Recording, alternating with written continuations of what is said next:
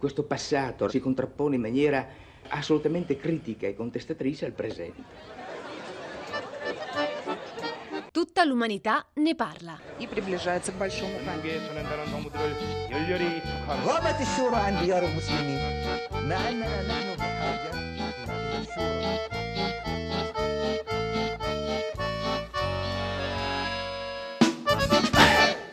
Buongiorno, un caro saluto da Edoardo Camurri. E da Pietro del Soldà, buongiorno, ben ritrovati. Ben ritrovati a tutta l'umanità ne parla, il talk impossibile di Radio 3 dove a parlare dei grandi temi dell'attualità o anche delle grandi ricorrenze, Pietro, come faremo oggi, sono i grandi del passato, i protagonisti del passato. Beh, oggi Pietro eh, è un giorno speciale perché ricordiamo che esattamente 30 anni fa, il 9 novembre del 1989, cadde il muro di Berlino. Radio 3 sta raccontando questo anniversario in molti modi, con un percorso eh, che attraversa quelle ore decisive per il mondo intero. Beh, noi oggi a tutta l'umanità ne parla, non potevamo sottrarci a questo compito invitando insomma protagonisti di un certo rilievo per quella storia. È così, Edoardo, ripercorriamo quelle ore fatidiche per la storia globale, eh, per capire ancora meglio quelle immagini che sono davvero rimaste impresse nella memoria di chi c'era e forse anche direi di chi non c'era perché è nato dopo il crollo Beh, la nostra muro, generazione, no? Pietro, è stata scolpita da stata quell'immagine. Forse anche la prima grande esperienza collettiva politica. Noi eh, adolescenti, ragazzini negli anni Ottanta abbiamo capito che il mondo era ancora politico, c'era ancora roba da raccontare, non soltanto la vita privata. E a chi abbiamo invitato? Abbiamo invitato i capi dei due fronti, i due leader tedeschi che guidarono per lunghi anni le due Germanie ai dai lati opposti del muro, che osservarono quella protesta popolare dalle strade di Berlino che montò fino ad abbattersi contro il regime della DDR e il suo simbolo più terribile, quel muro che aveva diviso in due il cuore della Germania per, 155 chilometri per di muro. 28 anni, Edoardo. Beh, insomma, beh, allora presentiamo i nostri primi ospiti.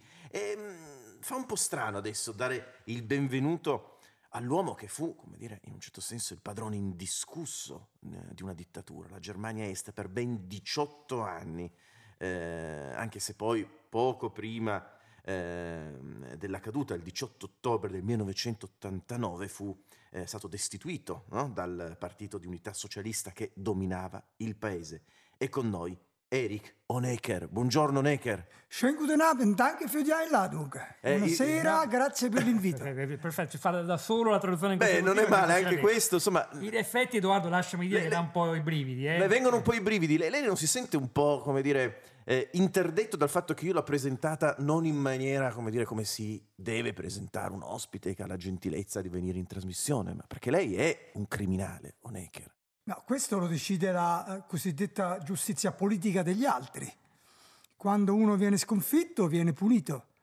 Ma è una giustizia retroattiva che io non ho mai accettato e quindi contesto mh, le- il- quello che un tribunale degli altri ha deciso su di me. Questo è uno strano hegelismo di comodo, eh, per certi versi, Honecker. Cioè, la storia la fanno i vincitori, con Nullo si crimine tutto. culpa. Quindi noi non c'era una legge che decideva, la legge ero io quindi non posso essere condannato per una legge che ho deciso. Vabbè, poi ci torneremo. Eh, ma poi ci vediamo. torneremo, ma perché, però è interessante, eh, è un eh, osso duro, Necker, eh e sì, questo lo- come dire, lo l'avevamo- sapeva Lo intuivamo nello studio vissuto- di Via Asiago, l'uomo che, uno degli uomini che vollero il muro, che si dichiarò anche responsabile di tutto quello che il muro portò, la morte di tante persone che cercarono di attraversarlo, oltre che ovviamente della violazione dei diritti di milioni di persone per molti anni. Ma insomma, l'occasione di Io ho parlare fatto con meno lui- morti che la battaglia, le guerre americane in Vietnam. Eh, insomma, Honecker. Questo, questo è una cosa sosteneva in effetti Honecker, l'ho, sostenuto più volte, no? questa, questa Però, affermazione. Però torneremo. quanti danni, ma insomma ne parliamo dopo. Ne Ne, parliamo dopo e l'occasione comunque in ogni caso, qualunque sia la sua colpa,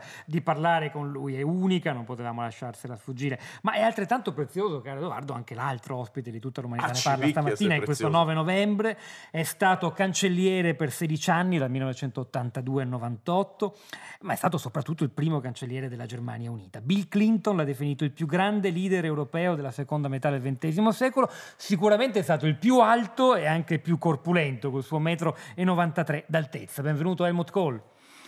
Vielen Dank, grazie, ma sa, ci sono anche stati leader molto alti come De Gaulle e poi sa, quello che conta in questi momenti non è la stazza, ma quello che si riesce a raggiungere per l'interesse del proprio paese e della propria nazione. E lei ce l'ha fatta, lei si intesta in parte almeno quella grande svolta epocale, si sente il padre della riunificazione? Il successo ha sempre molti padri, poi c'è qualcuno che No, ma fa il onestamente lavoro. 30 anni dopo, poi lei sta in questo spazio iperuranico dove Per abitano i fortuna è quello ospiti. che ci permette, come dire, di dialogare senza muri in un'altra dimensione. Non ci sono muri in No, qui siamo oggi, eh, attorno abbiamo al tavolo rotondo Una bottiglietta d'acqua, niente di più. Ecco, ma Pietro De Soldà, se Sì. tu sei d'accordo, Sì, essendo cominciamo. stato appunto 30 anni fa, quel 9 novembre del 1989, un momento che è rimasto scolpito nell'immaginazione di tutti noi, e quando capitano momenti del genere, spesso ci si chiede: tu cosa facevi Mm. quel giorno, quel 9 novembre del 1989, quando sei stato raggiunto da questa notizia, da quelle immagini? Vogliamo chiedere ai nostri ospiti che cosa stavano facendo quel 9 novembre dell'89? Beh, io, Honecker. Io eh, ero stato dimesso, dimissionato. Poco prima, il 19 ottobre. Io ero andato in una riunione che evidentemente era stata organizzata un colpo di Stato dai russi, da- dal mio nemico numero uno che è Gorbaciov. E poi ne parliamo di Gorbaciov, eh, E- non e quindi, storia. e- quindi Gorbaciov aveva organizzato un colpo di Stato a mia insaputa, tant'è vero che io entro alla riunione del comitato del, del Politburo e, e domando eh, che cosa c'è oggi all'ordine del giorno e il mio più fedele braccio destro chiede la parola e dice le tue dimissioni. E tutti quanti che fino al giorno prima erano stati, come dire, servilmente vicini a me, votarono all'unanimità che io fossi dimissionato. Io accettai da bolscevico, anche se non ero convinto che fosse quella la strada per salvare la DDR. Quindi non si amore- stupisca, eh, questi sono metodi che lei conosceva benissimo. Benissimo, per- però io non mi aspettavo, io cer- avevo sperato che la Stasi lavorasse per me, invece la Stasi e, e- Guardi, e Misha Wolf anche in altri regimi, quando qualcuno cade in disgrazia, sa, sono, come dire, non c'è amicizia o quasi che tenga. A me è capitato per una storia più banale di fondi, ma come Eh, beh, vede... Questo, beh, questo accadde E dopo. beh, questa è stata la vendetta postuma della DDR. No, non credo Frau proprio, Merkel, non credo, questa si è no, vendicata. non- non Cioè, lei, credo- lei Orecchia sta dicendo non che dietro lo credo, scandalo no, che colpì Helmut no. Kohl ci fu No, la... no, non dico che c'è credo una proprio Ah, questa- simbolicamente? Sì. Questa Ah, no, sul- anche questo simbolo non è accettabile. Questa è stata la prima volta che una donna è riuscita ad ammazzare il suo padre politico. Quante donne lo hanno fatto in giro? Sì, per ma il perché era una donna della DDR. No, Eh beh, era Angela- una donna ah. che aveva una formazione democristiana. una convitata Beh, Il metodo è diverso. Ecco, noi sappiamo che eh, Honecker, come dire, pochi giorni prima di quel 9 novembre del 1989 era destituito del suo Quindi potere, suo stava era probabilmente nero, in una nebbia che non gli consentiva neanche di capire, di percepire la forza di quell'urto e di quel muro. Lei, Helmut Kohl, il 9 novembre del 1989, dov'era quando è stato raggiunto la notizia del crollo del muro?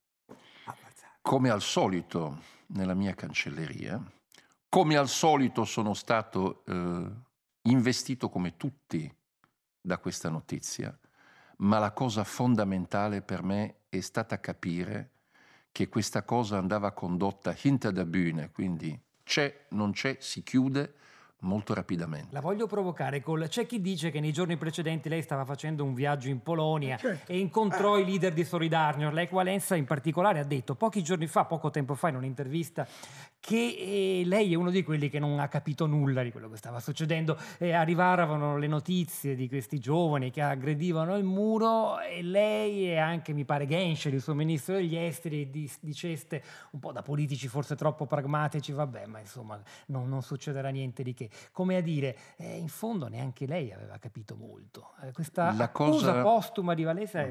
Guardi, queste sono cose che possono essere interessanti da un punto di vista accademico. Il fatto è che molti non avevano capito un fico secco e la capacità però poi di saper cogliere lo sviluppo degli eventi fa la differenza. E il mio problema è che mentre eh, le mie controparti della Germania orientale avevano sempre i russi sul collo, ma ne avevano uno, io avevo diversi interlocutori come minimo da convincere sul fatto che adesso finalmente la Germania andasse riunificata.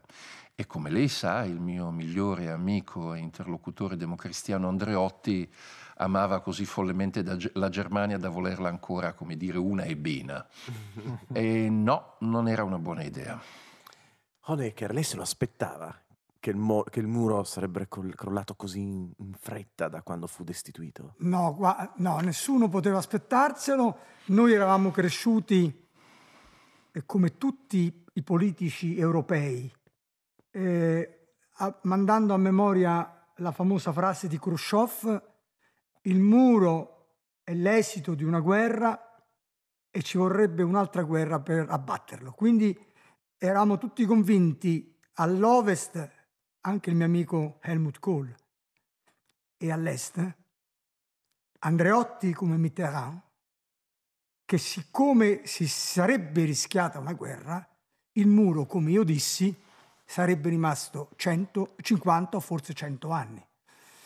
È caduto il muro, ma nessuno se l'aspettava, tant'è vero che è, caduto per un, un- uno stupido eh, errore di traduzione o di dizione di un mio portavoce, Schabowski, quel cretino, La Che- potenza dei rifusi, eh? quel cretino che non capì La potenza trappola, che- freudiana la trappola che gli fece, che gli fece un gi- giornalista italiano, Riccardo Herman, che gli domandò quando, quando Schabowski disse i tedeschi eh, dell'orientale, della DDR, potranno viaggiare anche all'ovest, lui domandò auch die Ostberliner, anche quelli di Berlino Est?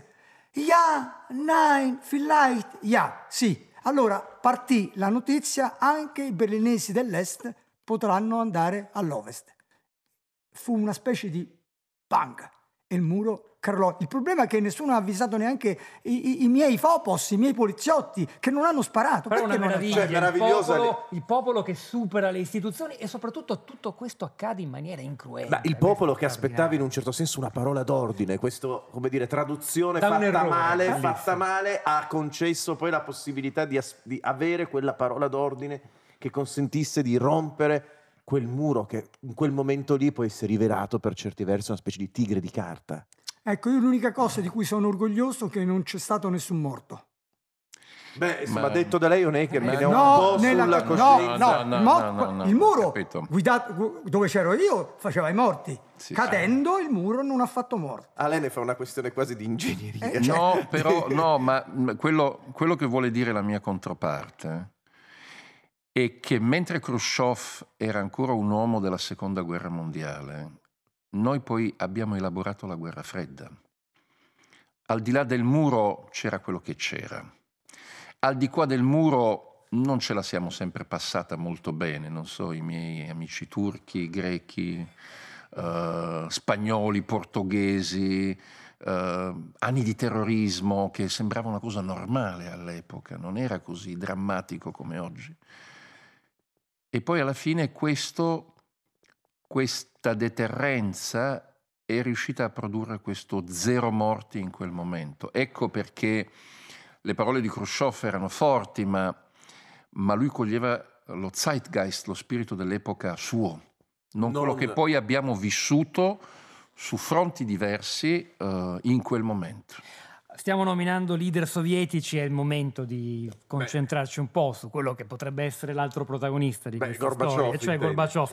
Eh, Io mi rivolgerei innanzitutto a Honecker, perché insomma lei fu considerato tra i leader del blocco comunista uno dei più conservatori, forse insieme a Ceausescu, anche se Ceausescu aveva una deriva delirante che scoprimmo almeno No, no, noi poi. Honecker era siamo meglio di meglio- Ceausescu, Eh, no, no, meglio diciamocelo. dei rumeni. No, va bene, va bene, però crudele lo era. Però sicuramente a lei come a Ceausescu, ma insomma soprattutto a lei, concentriamoci su di lei, Honecker, la perestroica di Gorbaciov no- non andava giù. Allora, ci dica sinceramente, approfitti dei microfoni di Radio 3, anche perché non è escluso che Mikhail Gorbaciov, chi lo sa, ci stia ascoltando, hai visto mai, magari qualcuno gli potrebbe segnalare questa intervista. L'app Cosa- per gli- ascoltare c'è, no? Sì, sì, Rai Play Radio. Rai Play Radio. Sì. Honecker mandi oggi un messaggio a Gorbaciov, 30 anni dopo la caduta del muro. Eh, A freddo. eh, ma gliele incolse anche a lui. Perché? Eh beh, perché la sua perestroica poi la- ne ha fatto una vittima. Quando fa il colpo di Stato di Yeltsin l'ha messo fuori gioco. Io credo che adesso, mh, col senno di fuoco, io adesso sto osservando il mondo da ormai, sono morto, morto da ormai dal 93. 94, Quattro, quindi sono- 94. Siamo ancora In piuttosto E quindi, Eh. però, io mi ricordo che glielo dissi, dissi ai miei collaboratori, se il Cremlino cambia la tappezzeria di casa, ma perché dobbiamo cambiare quella di casa nostra? E forse c'era un'idea di, come dire, di res- dovevamo resistere in quel momento. E poi, certo, Gorbaciov lanciò l'anatema. Chi arriva tardi verrà punito dalla vita. E, e capito, tardi dove? Con chi? Se guardo il mondo di oggi, ma quello della guerra fredda sicuramente era tanto peggio di quello che sta succedendo. Lei cosa, cosa, cosa dice, cosa dice di. Putin? Mm. Come giudica lei Putin, Onecker? Putin eh, eh, ha definito eh, da buon bolscevico, lui faceva la spia, faceva, era l'uomo della, Lavorava proprio nella del. KGB, del Certo. KGB. eh, a Dresda era uno dei capi del KGB, per questo parla bene. Lei, lei- lei- lei- lei- No, loro non- i lo russi, i incontrò mai, russi no? hanno sempre avuto, come dire, eh, hanno giocato sempre una carta per loro. Cioè, la Stasi, anzi, aveva un rapporto di tensione eh, con loro. Misha Wolf, difatti, fu messo in difficoltà dalla- dai, dai servizi segreti sovietici. Allora, i sovietici non si fidavano di nessuno. I sovietici erano 500.000 per- o- soldati per difendere la quindi un'occupazione militare eccezionale, come mai una potenza ha occupato un altro paese così. E, e penso che il, il- il- come dire, il, tentativo, io penso che oggi, il- adesso senza nessuna offesa, il mondo era chiaro allora, era diviso da un muro. Chi stava di là stava un po' peggio, chi stava di qua stava un po' meglio.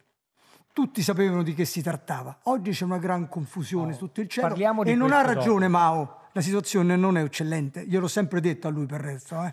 Parliamo di questo dopo anche con Helmut Kohl, perché Beh, c'è il sì. dopo della Germania, Edoardo, una Germania sì riunificata politicamente, che però socio-economicamente, insomma. E poi guardiamo la, la rabbia che, che è mh, presente nella società di alcuni länder dell'Est, il voto in Turingia recente, quasi un quarto degli elettori che ha scelto una formazione di estrema destra come, come Alternative für Deutschland. E poi c'è anche il dopo globale, Helmut Kohl. Eh, si pensava, no, negli anni 90, la fine della storia, tutto bene, il democrazia di mercato per tutti, è finita, non ci sono più veri nemici della democrazia. Oggi, 30 anni dopo, insomma, quella profezia, se lo- lei- Fukuyama lei se lo ricorda, perché insomma fece a tempo a leggerlo. Con forse, tutto il rispetto. Fukuyama non mi ha mai convinto. Vabbè, ma non parliamo di lui, parliamo del dopo. Parliamo del fatto che abbiamo vissuto la terza guerra mondiale che comodamente chiamiamo fredda solo perché noi del nord del mondo non crepavamo in massa.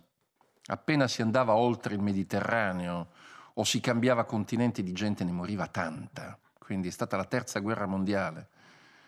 Beh, certo, alcune cose non sono cambiate in meglio, ma non credo per la riunificazione. Noi abbiamo fatto uno sforzo molto importante per evitare una questione meridionale e abbiamo investito in modo massiccio e abbiamo anche condotto, sì, è vero, un'epurazione dei quadri energica. Dal livello di colonnello in su noi li abbiamo pensionati, ma non li abbiamo fucilati. Beh, quando poi vediamo che cosa è successo dopo, è evidente che c'era più libertà, non c'erano più le gabbie delle due superpotenze. E la libertà ha dei rischi.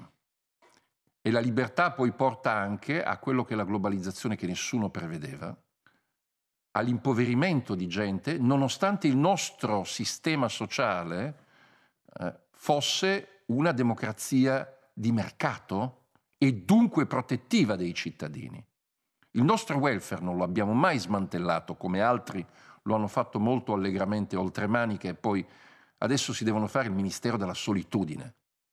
Ma di follia, insomma, credo che fatto- ce ne siano... L'ha fatto Theresa May in Inghilterra, però poi... Sì, sì, ma Theresa la May nasce, nasce dalla mia collega Thatcher, che pensava veramente che non ci fosse una società ma solo degli individui.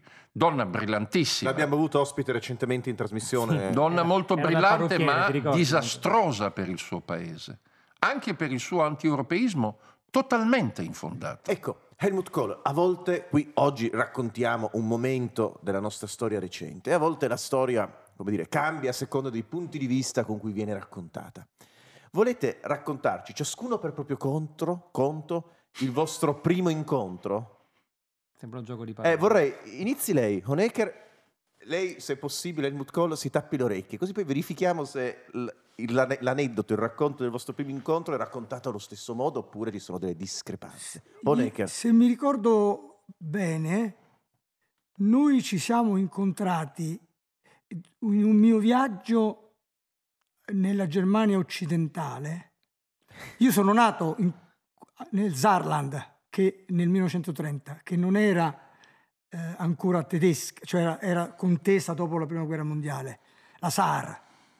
E quindi è una regione, diciamo, verso Sì, sì, ma no, l'incontro, l'incontro. eh beh, e che devo vedere? Quello era un gigante, ero piccolissimo. Quello aveva una potenza economica infinita. Io ero un disgraziato. Ma lei cosa pensò in quel momento? Qual è il suo stato d'animo? Pensavo, pensavo d'animo che eh, si poteva contrattare, fare qualcosa insieme e soprattutto, questo sì, mh, proseguire il progetto di Willy Brandt di questo avvicinamento tra le due Germanie, questo affratellamento per via pacifica. La Ostpolitik in fondo era una politica che noi condividevamo molto. Quindi lei Honecker arrivò armato delle migliori intenzioni.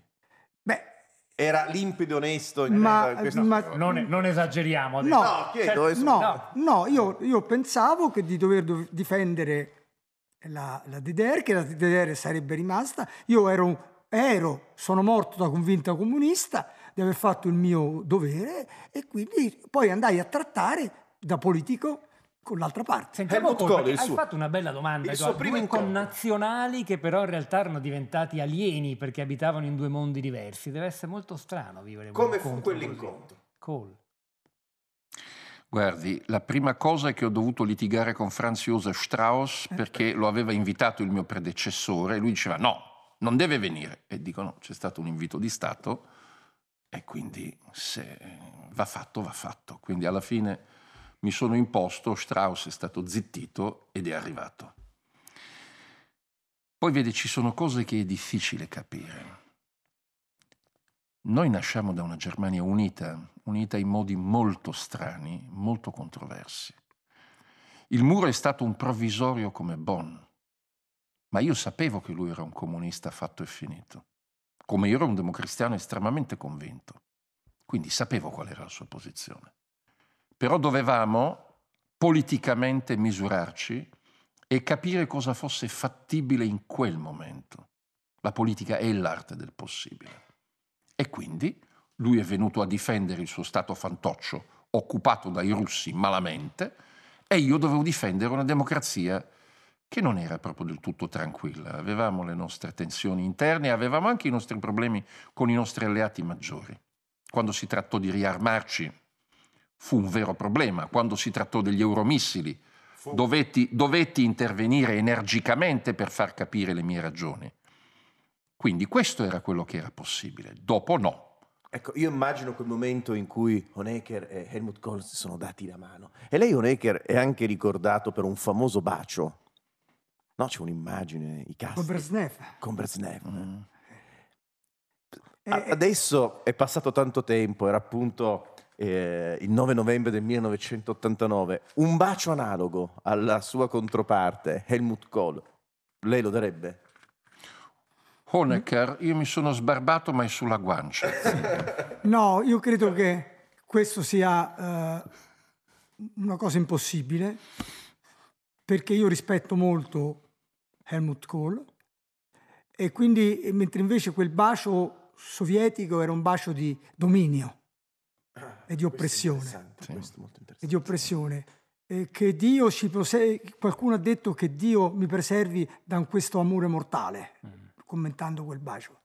Forse Bansky si sarebbe divertito molto a trattare quella cosa lì. Io penso, una cosa voglio dire, quando ho incontrato Helmut Kohl, su una cosa ci siamo capiti subito, a parte il fatto che noi veniamo tutti e due dalla Germania del Sud, e questo è importante perché non siamo nessuno dei due prussiani.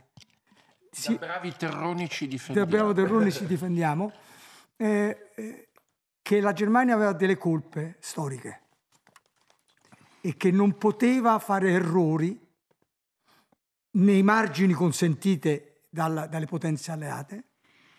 Noi pot- avevamo un margine piccolo di trattativa, ma quel, quel margine dovevamo sfruttarlo affinché la Germania non tornasse mai più ad essere un problema per l'Europa e per il mondo. Un Honecker quasi riformista in questo caso, quasi socialdemocratico. Ma eh, Erich è per quello che il Tribunale della Storia, che non è fatto dai vincitori, ma è fatto da chi capita, Norimberga, come sappiamo, non è stata fatta dai vinti, ha qualche cosa da dirle e soprattutto da dirci, perché poi le potenze vincitrici hanno parlato di grandi valori che non mi sembra siano stati applicati anche nelle roventi sabbie dell'Iraq, mi pare, no? Insomma, Quindi questo- questo, Questo è è... il problema del dopo. Questo è un problema del dopo, Eh. avremo modo di affrontarlo, ma Pietro del Soldà, adesso è arrivato il momento di svelare chi ha prestato voce, corpo, Chi ha avuto l'ardire e il coraggio di accettare la nostra proposta. Beh, eh? avere il coraggio di interpretare Erich Honecker è è con noi un filosofo, un germanista importante, Angelo Bolaffi. Grazie Bolaffi. Grazie a voi. Come è stato interpretare questo? Molto scomodo. Eh beh, ci credo, però la vedevo in parte. eh. Molto scomodo, ma eh, eh, mi, sono, come dire, mi sono messo sulla bühne, sul- sulla scena. Lei aveva fatto il ventennale della caduta da direttore dell'Istituto Italiano di Sì, Cultura. eh? con, la, con la Merkel, in ambasciata, tutto quanto. Eh beh, E invece, grazie e invece ha- con un grande passione, per noi sorprendente, ma invece poi abbiamo capito che nessuna sorpresa, Ma ad anche Helmut con una Kohl stazza simile, Ma per certi Mia versi. moglie sarà contenta. è stato di madre tedesca il direttore, vediamo se lo dico bene, della NATO Defense College Foundation, nato a Monaco di Baviera, laureato in storia militare tedesca, un grande esperto di questioni strategiche militari, spesso ospite a Radio Tremondo, Alessandro Politi. Che Grazie a sensazione Grazie. essere Helmut Kohl per mezz'ora a Radio 3?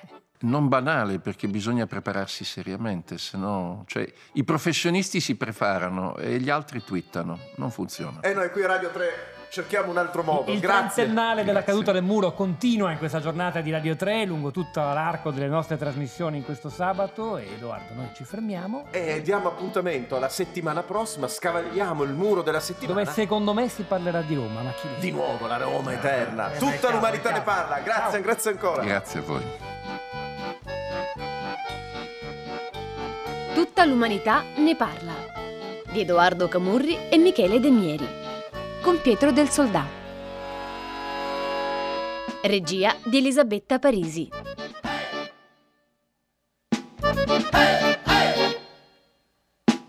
Puntate podcast su tuttalumanità ne parla.rai.it